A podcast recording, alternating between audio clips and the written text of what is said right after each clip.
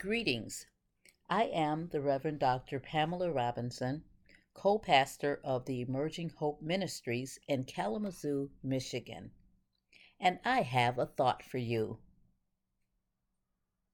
Many years ago, one of my clients loved to talk about how he built great, giant forts in his living room. The forts were so big that he could climb through them for hours at a time, having all types of adventures. It was just fascinating to him. However, on the flip side, he would talk about his catastrophic childhood.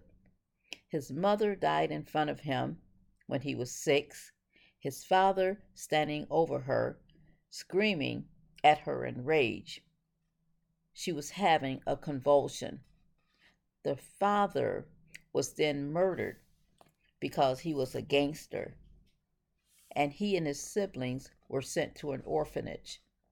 He grew up where there was nothing except to overcome.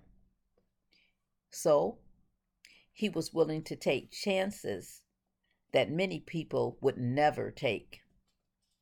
I think he felt that there was nothing to lose. So he kept trying and trying and trying and trying and trying to overcome this life size curse that he felt would follow him all of his life. The fact of having endured and survived such trauma had a liberating effect.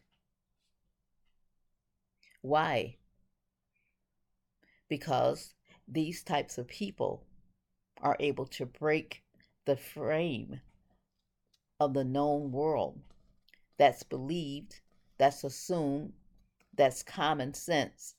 What's familiar, what everyone takes for granted, whether it's about cancer or the law of physics, they are not confined to the frame. They have the ability to step outside of it because they think outside of the frame. To them, the frame is shattered. My thought for you today is step outside of the frame. Have a blessed day, and thank you for listening.